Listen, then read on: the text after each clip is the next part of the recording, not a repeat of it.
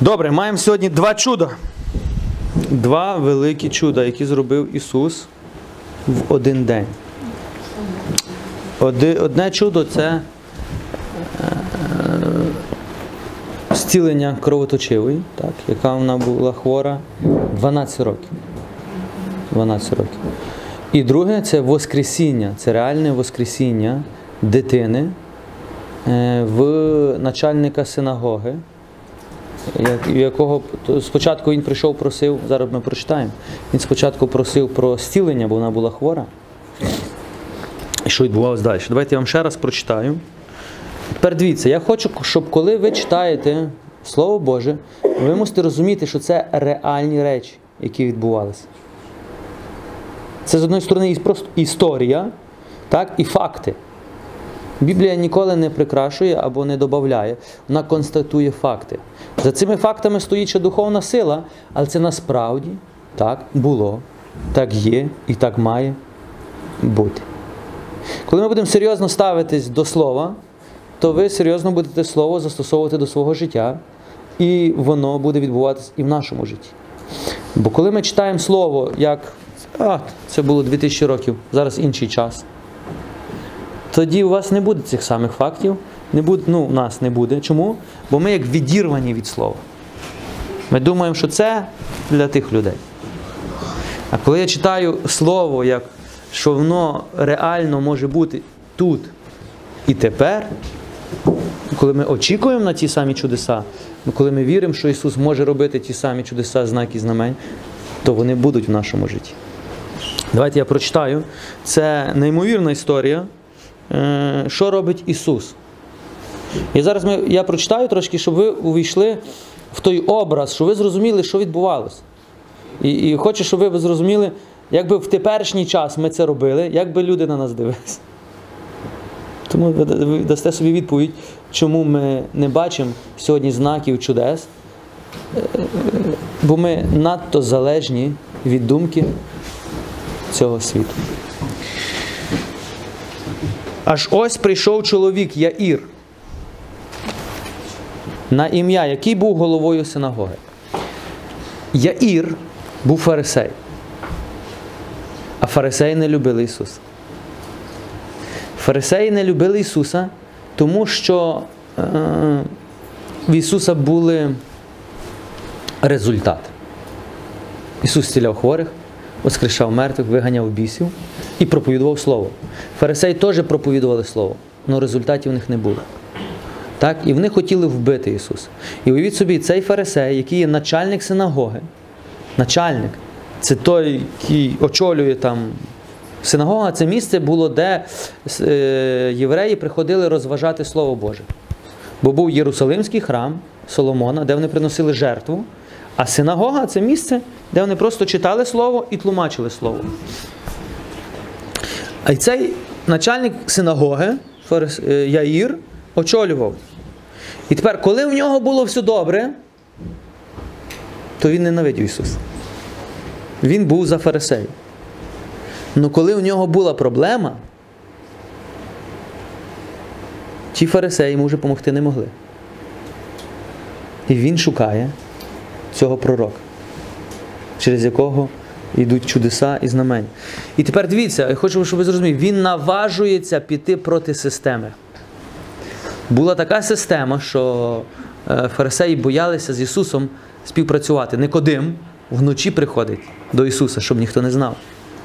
І тепер, тепер дивіться, коли в тебе хвора дитина, правильно?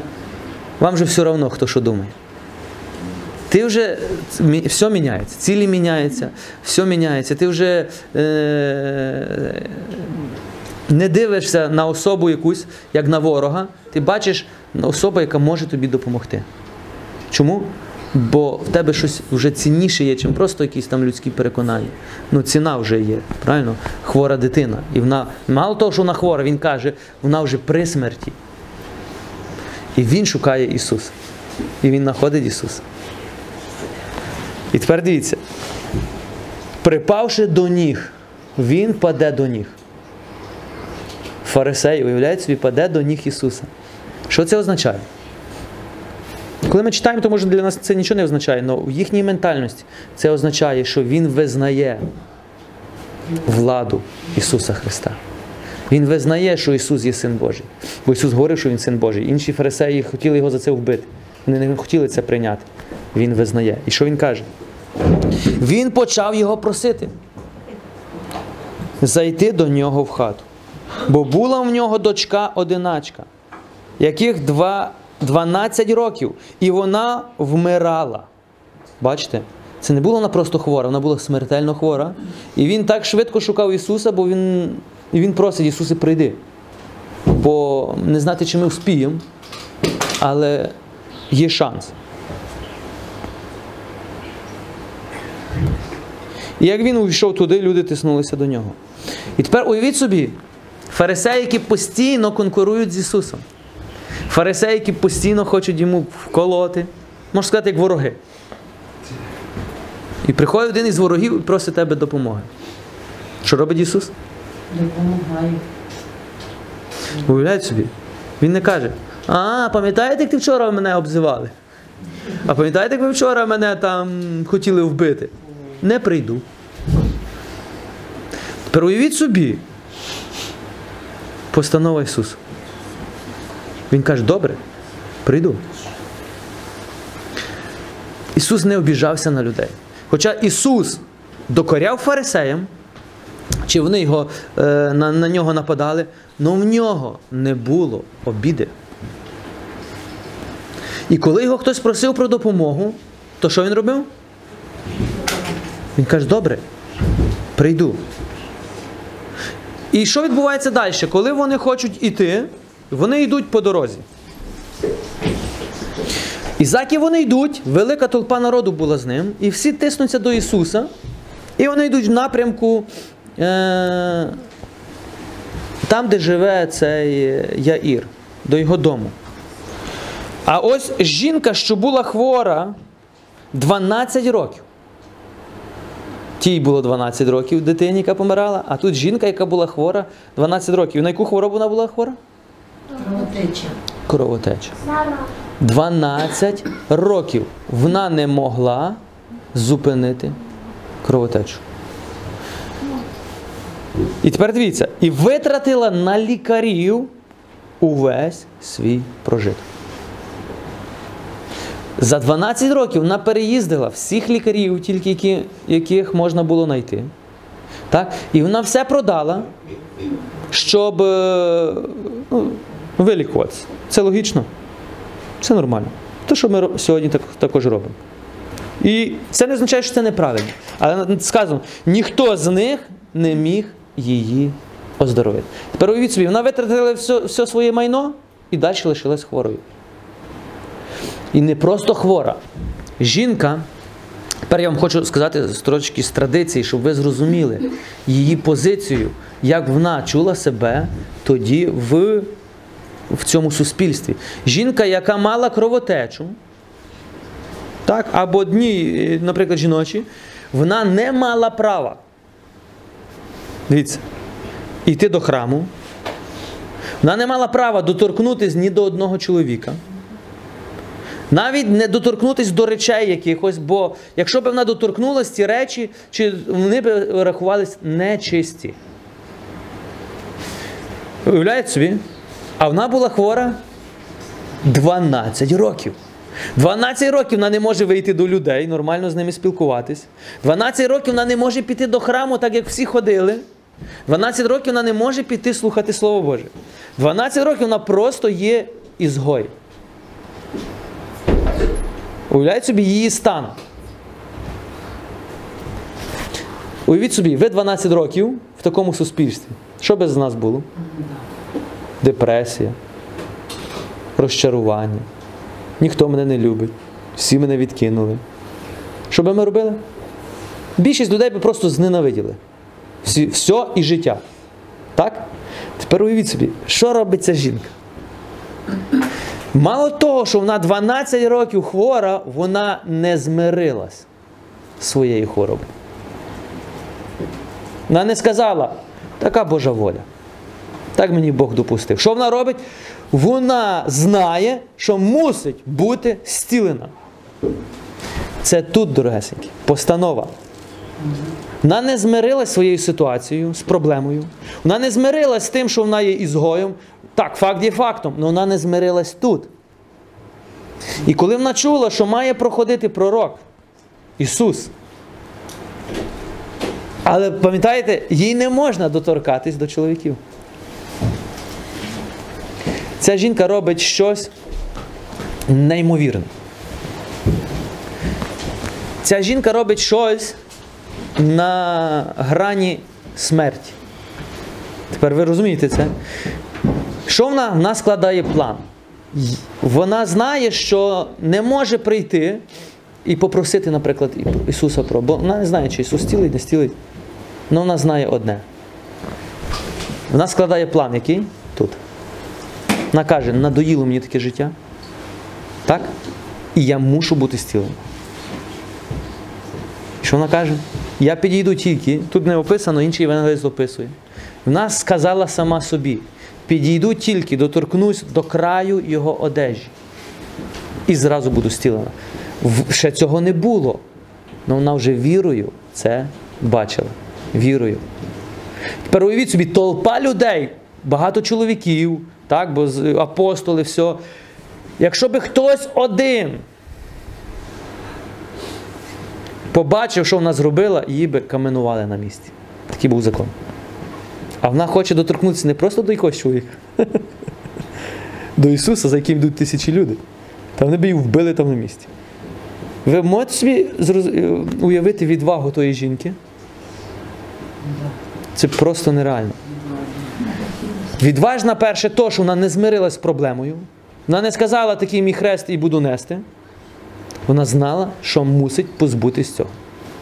Так, вона спочатку хотіла позбутись цього всіма своїми фінансами. Гроші закінчились, проблема лишилась. Але вона не змирилась з тим.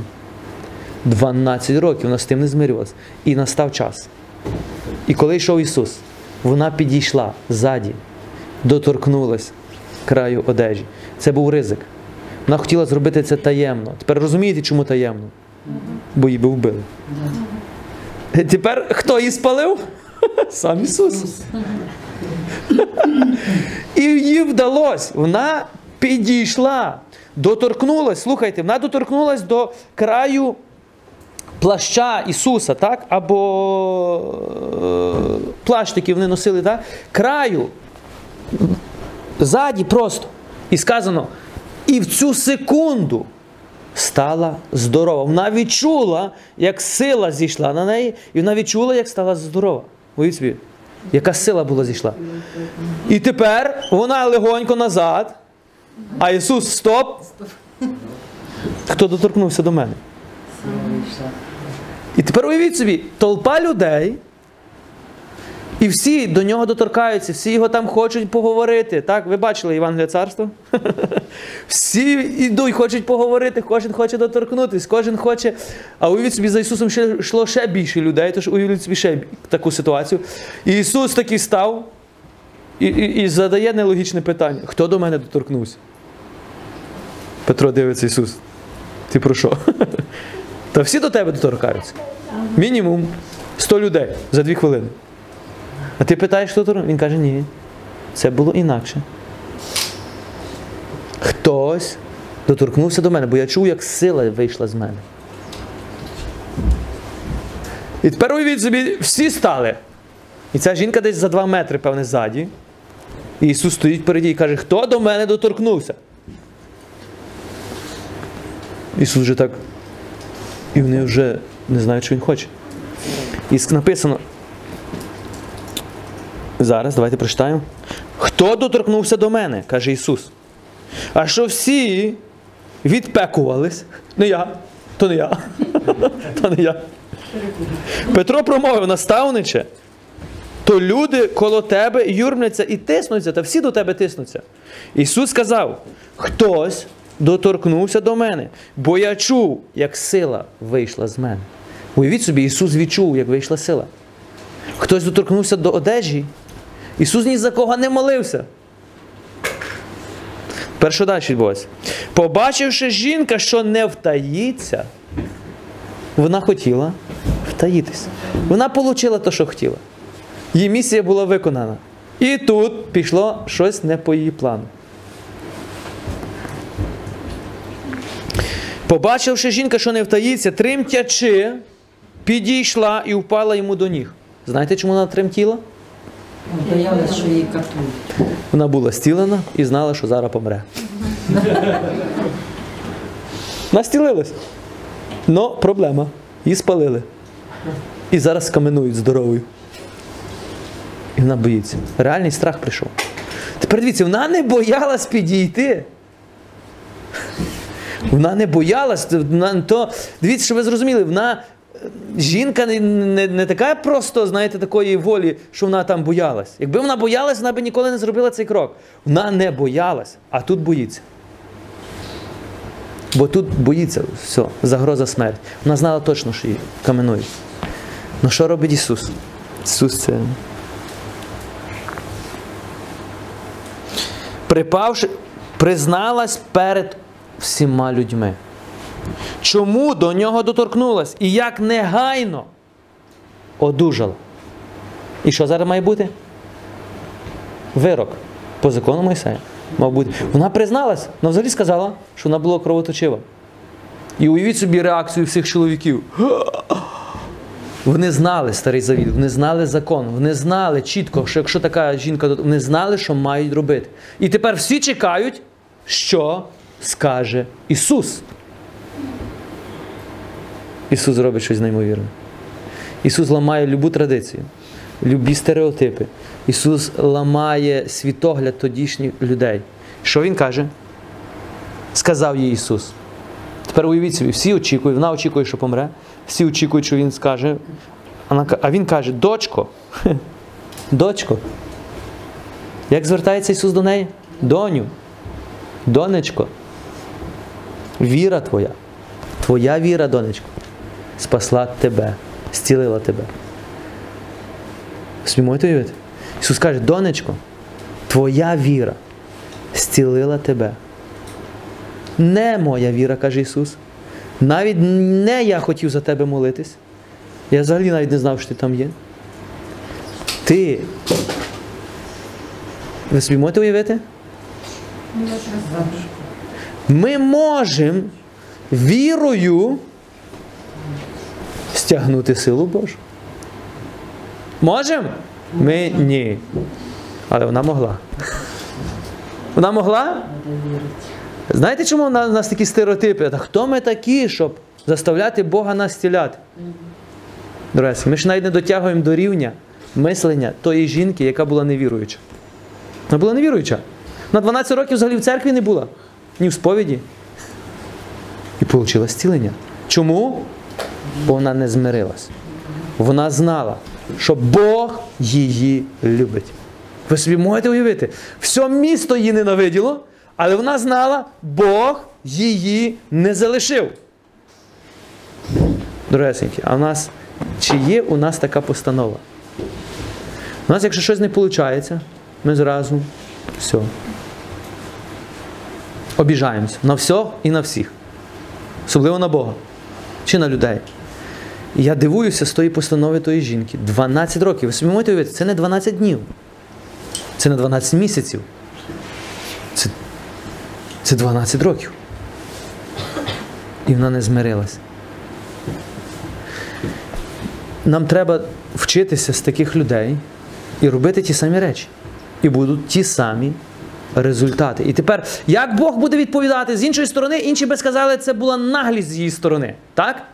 Це вона зробила щось проти традиції, проти логіки, проти логіки своєї. Іншої сторони, вона порубала все, що можна було, вона пішла на ризик або смерть, або життя. І Ісус що зробив? Похвалив її. Фарисеї її би за це каменували.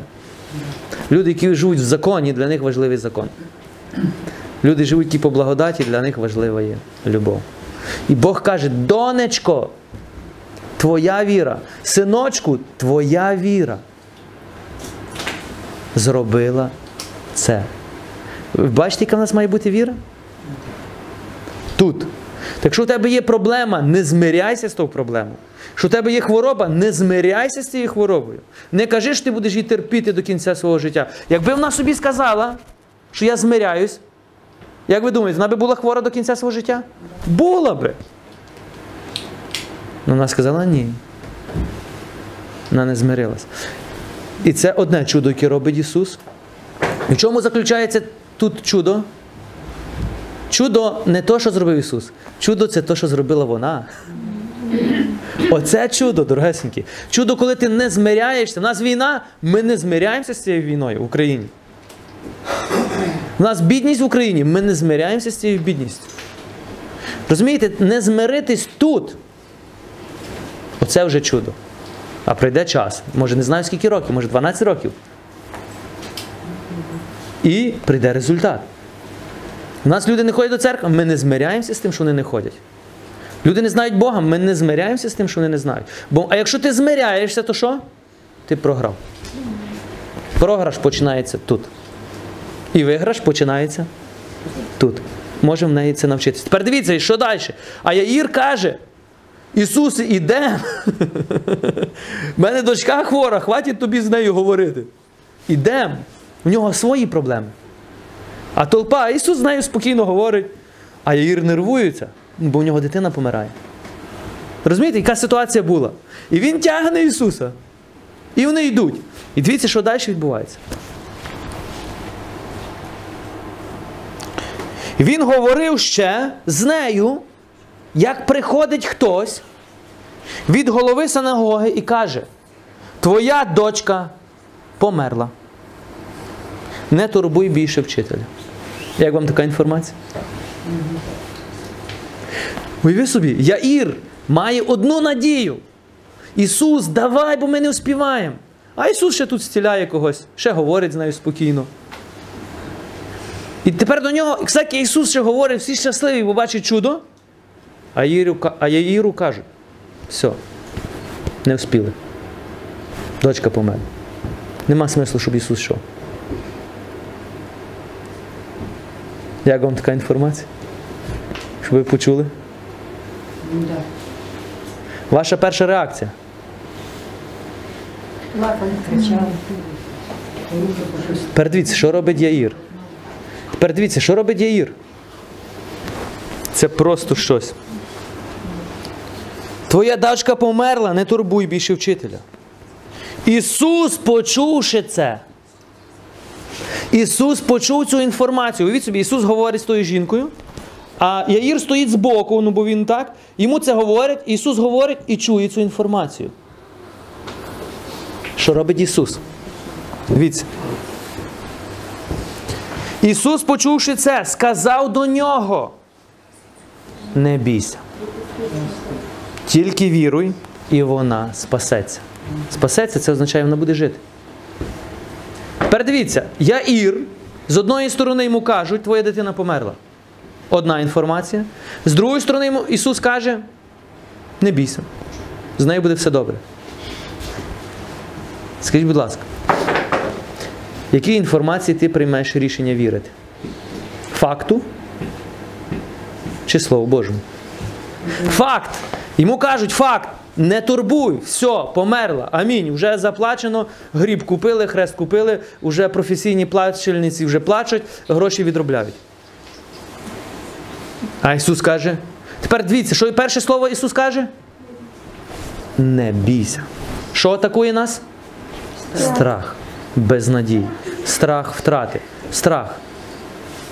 І тепер дивіться, вся справа знов не в Ісусі, вся справа в кому? В Яїрі. Він має вибрати вибір. Як думаєте, кого він вибрав? Бога. Він вибрав не то, що кажуть факти. Він вибрав то, що каже Ісус. Ви розумієте, це повна надія на Ісуса. Це ігнорування фактів. Це ігнорування, як сказати, люди би сказали в теперішній часі, ну, ти якийсь ненормальний чи як? Будь раціональний, то факти, все, нічого змінити не можна. А що Ісус каже? Можна. Вір. Вір мені. Ісус каже до, до Яїра, дивіться, що Він каже. Не бійся, тільки віруй. Кому віруй? В мене віруй. І Яїр приймає рішення не чути то, що кажуть тут, а чути то, що каже Бог. Чи ви це розумієте? Він приймає рішення тут. Перед тим жінка так була прийняла рішення. Тепер є, е, настає е, момент Яїра. В кожного з нас, дорогесенькі, будуть ситуації, як в тої жінки чи в Яїра, і ти маєш прийняти рішення. Вірити фактам чи вірити Богу. Факт. Це коли люди до мене дзвонять. Отже, помоліться, бо вчора поставили діагноз. Рак четвертої степені. Людина трясеться. Я вже, каже, понадавала на службу на всі церкви. Яка другесеньки? Це страх вами керує. Бо ви тиждень тому не давали на службу на всі церкви. А сьогодні вже даєте. Ви керуєтесь страхом. А що Бог каже? Не бійся. Тільки віруй. Ви розумієте? Всіх є різні ситуації, і всіх буде атакувати один той самий страх. Но у нас завжди буде вибір. А кому вірити? Яїр кому прийняв рішення вірити? Ісусу. Тепер дивіться, що далі відбувається. І тепер я вам хочу сказати, це була реальна історія, щоб ви розуміли. Це реальна історія. Якщо Ісус це робив вчора, то Він буде робити це. Ну, проблема не в Ісусі. Проблема була в Яїрі. Він мав вибрати, кому довіряти. Ісус чекає, що Він вибрав. Слово прийшло від факту, і слово прийшло від Ісуса. Вибрати має Яїр. І Яїр міг сказати, все, Ісус, вибач, мушу йти на похорон. Був розумна людина, начальник синагоги. Він не був якийсь там простак. Він був розумний, але він приймає рішення відмовитись від свого розуму, відмовитись від своєї традиції. Фарисеї таке не робили. Йти воскрешати мертвих. Відмовитись від, від всього і покласти всю надію на Ісуса. Тепер дивіться, що відбувається далі. Прийшовши до ха- не бійся тій, прийшовши до хати, він не пустив нікого з собою всередину, крім Петра, Йоанна, Якова, з батьком та матір'ю дитини. Тепер я хочу, щоб ви зрозуміли цю ситуацію. Вони приходять, а дитину вже нарядили ховати. І там що далі було? І були багато людей. Всі плакали за нею і голосили. Нормальна ситуація, так, так як у нас на похороні, особливо коли діти помирають. Але щоб ви зрозуміли, там була така традиція. Там називались такі люди, які називались професійні плакальниці. Знаєте, хто це такі? Це ті люди, які приходили на похорон, і вони плакали просто. То для того, щоб легше було пережити цю трагедію е- родичам. Ну, вони за це брали гроші. І вони дуже професійно плакали. І вони плак- плакали. Тепер Ір каже: так, ви, гоп-компанія, додому. Вони кажуть, нам гроші вже заплатили, мусимо відробити. І вони плачуть. Тепер, що відбувається далі?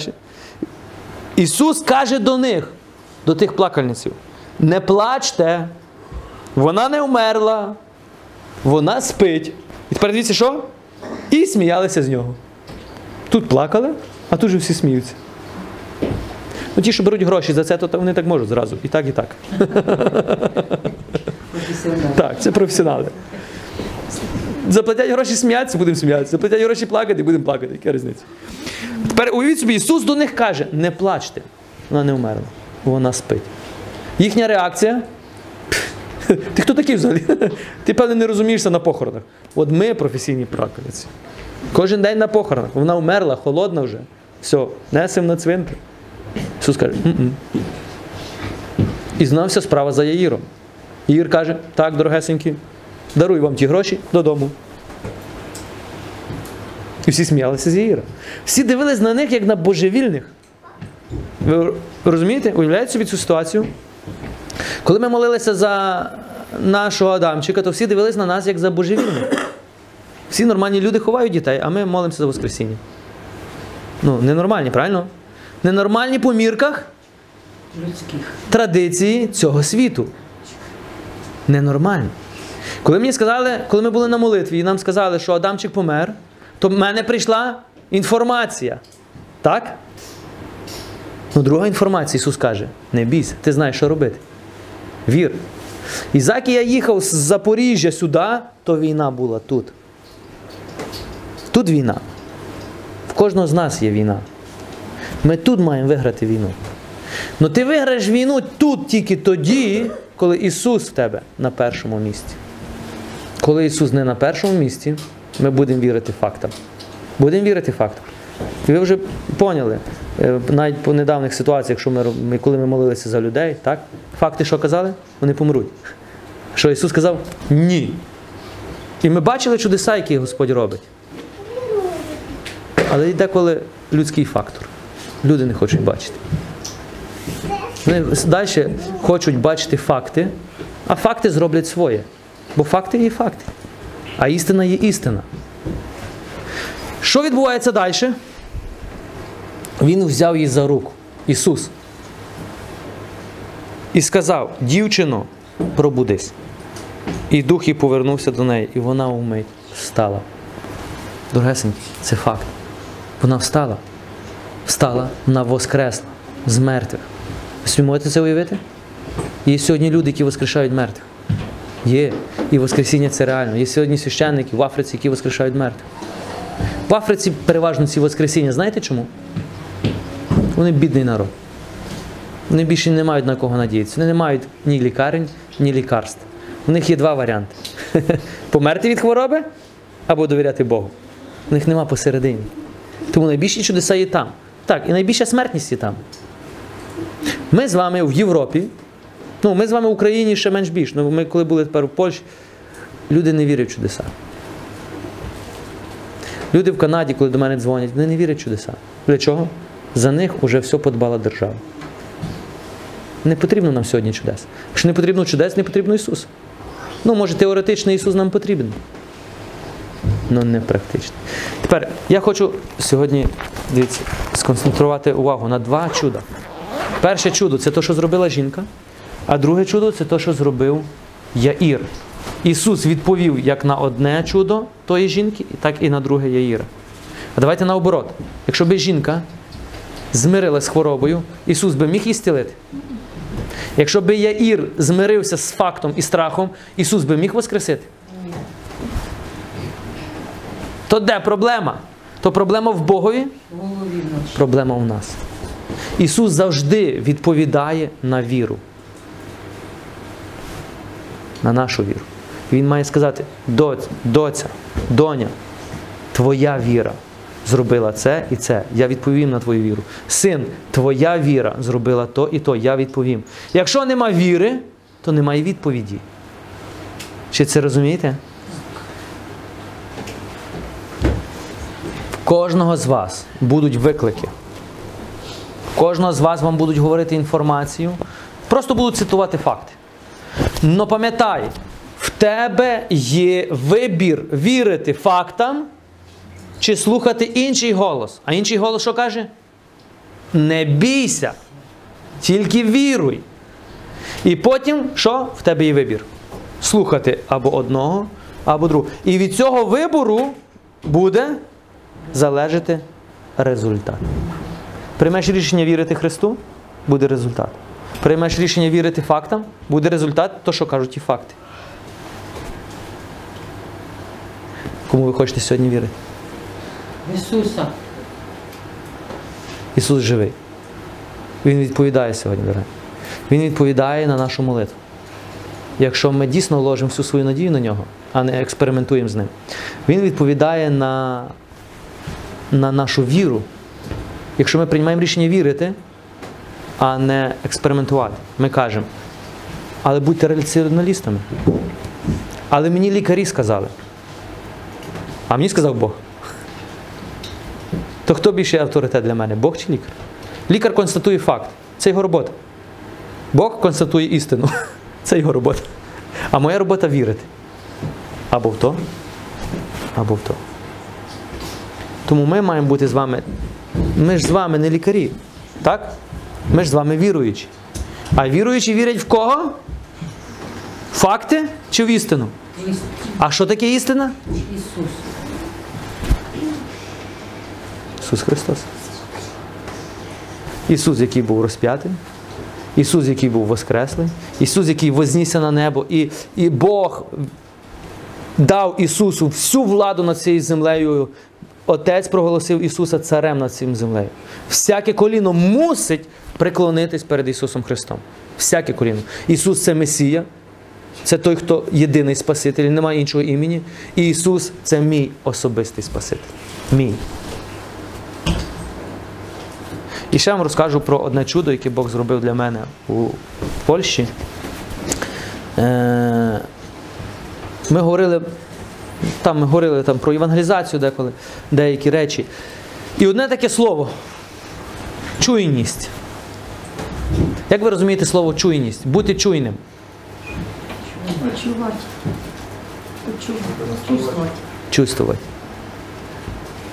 Як ви розумієте? Чуйність. Чуйність. Як ви ще назвете це?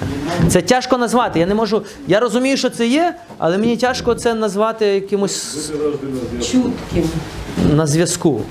Чутким. Чу, чу- чут, чутким це? Чутким. Чутким, чуйним. Давайте. Я хочу, щоб ви зараз кожен почали думати, що для тебе означає слово чуйність. Що це таке? Чутливий, відчувати. Чутливий. Чуйним по відношенню до когось. Співчутливий, спів. Я не говорю за співчуття. Я говорю за чуйність. Співчуття це як жалість, наприклад, так може бути. Але чуйність це щось інакше. Давайте, давайте, давайте. Володя, як розумієш чуйність? Чуйність. Чи ви розумієте? Ну, це такий термін, але це тяжко оцей стан е, запхати от в слова, бо він. Це неможливо просто сказати, що отак і воно все. Це як відчувати, так? Як розуміти. Як ще? Як? Як чуйність? Що для тебе чуйність? Що для мене чує? Ну, слово чуйність, що для вас означає? Мені кажуть, що він, е, як сказати, що Для мене що він чує і одну людину, і другу, і третю. Але чує як? Чує фізично. Як Розумієте, бо тобі. як Як предсказує тобі. предсказує щось. Окей. Добре. Тепер дивіться. Я хочу, щоб ви зараз кожен про це думав, бо Бог мені як сказав щось, то мене порвало зразу. Тепер дивіться, чуйність. Можна мати дружину, но є два стани. Так, можна бути в подружжі, але є два стани: холодний стан або теплий стан. Холодний це ми як є в подружжі, але ми не чуємо один одного. Розумієте? Це, є, це означає, що я сам по собі, ти сама по собі, але ми живемо в одній хаті і в нас спільні діти. Є подружжя? Є. Вони можуть бути в шлюбі. Є шлюб? Є. Ну є чуйність у них, а ніхто цього не може знати. Вони можуть це знати і тільки Господь. А тепер другий стан. Чоловік має дружину, так, але вони є чуйні один по відношенню до одного. Чи ви розумієте це? Чуйність. Це означає, коли я чую, відчуваю, так, це внутрішньо відчувати потреби, бажання, проблеми і взаємно. Можна мати дітей, і просто цей факт, що в мене не є діти, так, і все. А може мати чуйність до тих дітей. І розумієте це? Чуйність. Це коли твоя дитина, наприклад, хвора. Що? Тебе дуже відноситься до цього, так? Ні, ні, ви не можете. Якщо мама любить свою дитину, вона не може байдуже відноситись. Що ви робите? У вас оце відчуття. Ви би все зробили, щоб забрати це. Оця чуйність, оця материнська любов до дитини. Розумієте оцей термін чуйність? Я хочу, щоб ви зараз уявили, так? Розумієте цю чуйність? Бо якщо нема чуйності, то що є? Є факт. Факт є. Ми живемо разом. Але що нас об'єднує? Діти, хата. І тепер дивіться. І, і ми говорили про цю чуйність. Оцю чуйність дає тільки Святий Дух. Святий Дух. Ви не можете штучно її виробити. Ну, дивіться, вона може бути природня, як чоловік з жінкою живе, наприклад, так, але вона буде обмежена тільки в їхньому колі. Або батьки до дітей, але вони знову будуть обмежені тільки до своїх дітей. Но Святий Дух дає цю чуйність до всіх. І тепер дивіться. Можна мати. Що це за книга? Біблія, Слово Боже. Можна читати Слово Боже, але не, не, не, не бути чуйним з. Не відчувати це Слово Боже. Не бути з'єднаний з ним. Ви це розумієте? З'єднаним. Це як ти читаєш, і це твоє. Не як просто якийсь твір, там, роман, там, або якийсь там детектив прочитав та й поставив там. Це нечуйність. Можна читати, а бути нечуйним. А можна читати і бути чуйним. Можна бути в церкві сьогодні, де є головою Ісус Христос, але не бути чуйним до Ісуса. Може бути факт, я прийшов до церкви. Але чи я переживаю Його серцем? Можна йти до Євхаристії, так, і це нормально, бо всі йдуть, наприклад, так, і ми йдемо, і в нашій церкві так, всі мають йти. Ну, чи ти переживаєш Воскреслого Христа, розп'ятого і Воскреслого Христа у цій Євхаристії? Можна бути в церкві, але чи я є чуйний з церквою. Розумієте? Церква це як сім'я. Ви розумієте? Я можу мати вас як парафіян, але чи я є чуйний до вас, як до парафіян? Чи просто факт? Я прийшов, ви прийшли до побачення. А ніхто цього знати не може. Це може знати тільки Господь. І тепер дивіться, що Бог мені сказав. І Бог мені показав, що в деяких сферах у мене холодне серце. Що означає холодне серце? У мене є і амінь, але я не чуйний. І як Дух Святий на мене зійшов, я просто почав плакати. Ми були на службі Божій, я не міг молитися, я вам не можу передати. Я не міг молитися, я просто плакав. І коли люди співали там Осанна, так, бо ми були е, в Польщі, я не міг навіть, е, зі мною ж так не було, я не міг просто навіть очі підняти. Така була присутність Бога, що я зрозумів, що я недооцінюю його. Я не чуйний по відношенню до нього. І навіть коли я прославляю Бога, я просто прославляю холодним серцем, бо так треба робити. Ну, і граємо на гітарі, треба. Ну в ту секунду Бог чуть-чуть дав мені відчути оцю чуйність, оцю відчути Його. Я тоді поняв. То я ж його не чую. Я можу чути слово, я можу бачити факти, але я не є чуйний. І це була служба, я вам не можу передати. Я просто всю службу плакав. Я закривав очі, то уявіть собі 30 священників, всі на мене дивляться, мені вже і встидно, а я не можу, бо, бо просто і оце слово тільки чуйність раз, і мене порвало.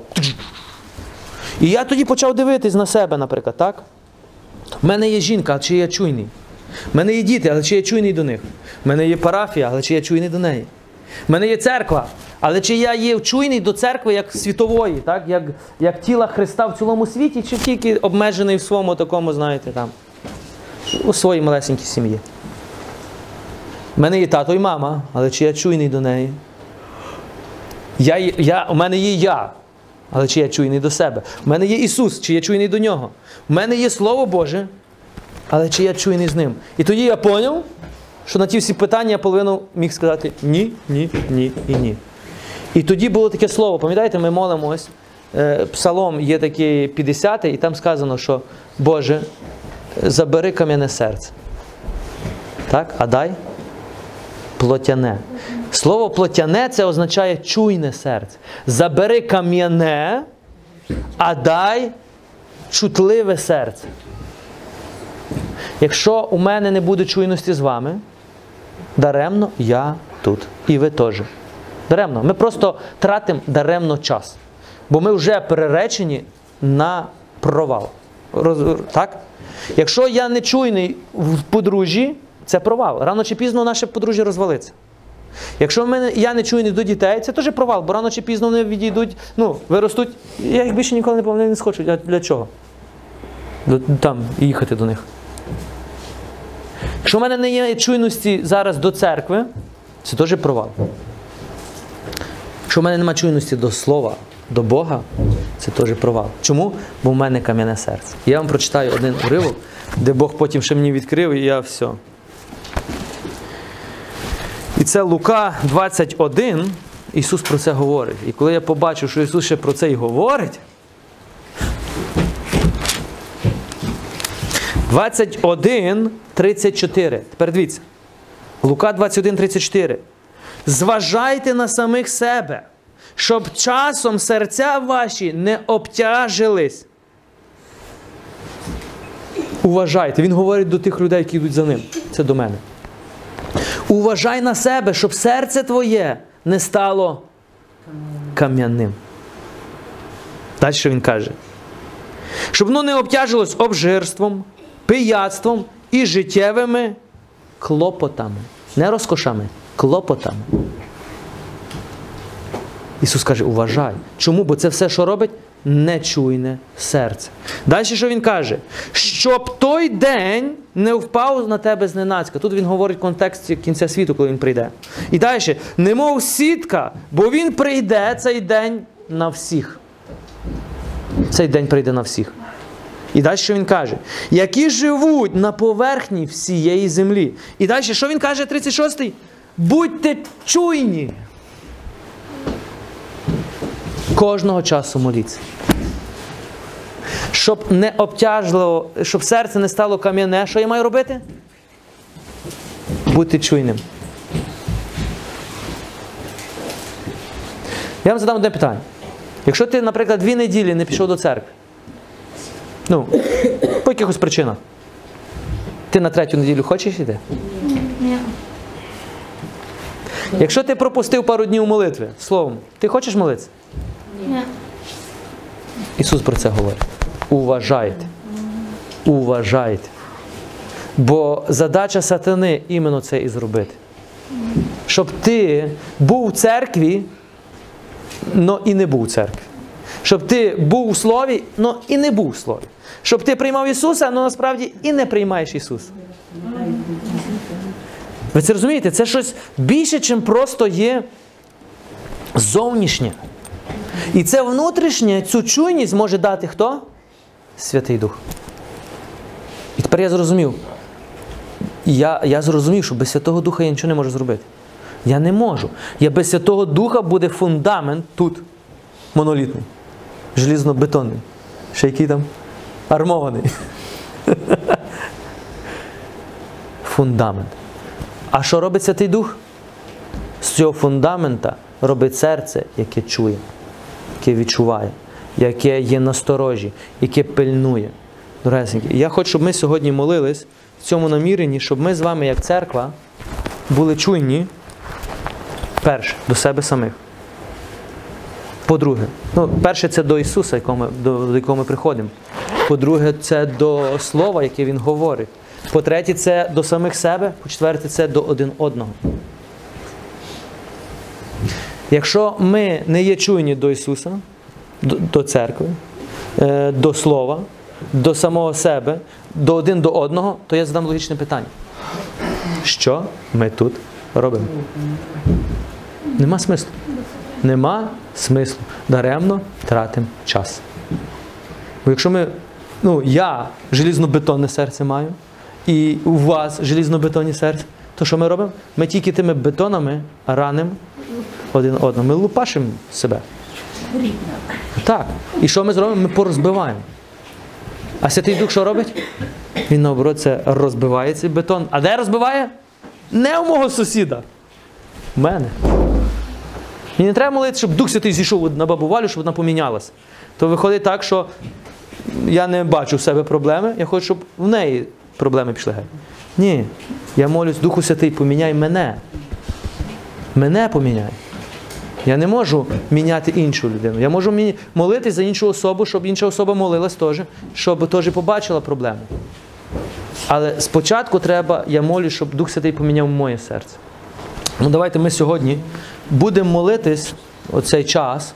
Дійсно, але я хочу, щоб ми зараз ви молились так, як ви ще не молились ніколи. Це заставте себе чути. І це не просто чути, а бути чуйним зараз до того, що буде відбуватися, до кожної молитви, яку ми говоримо.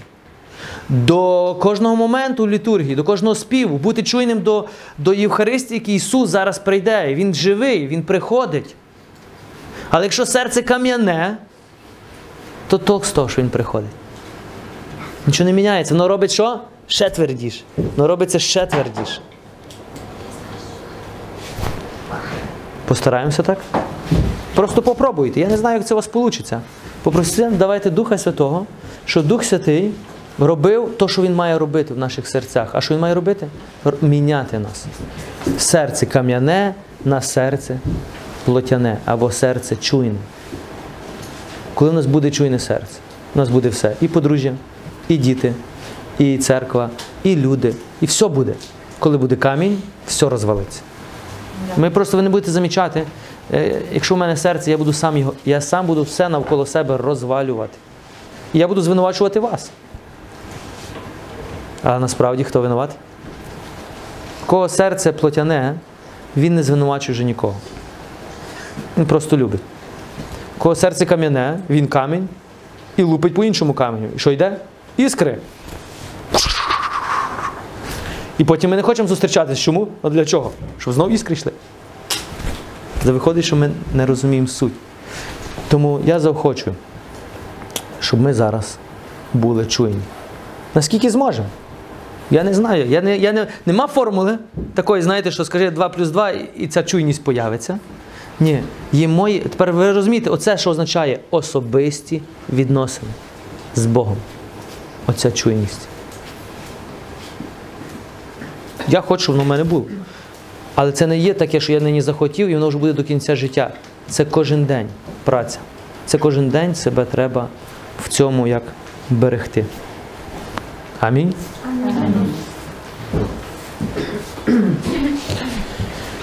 Про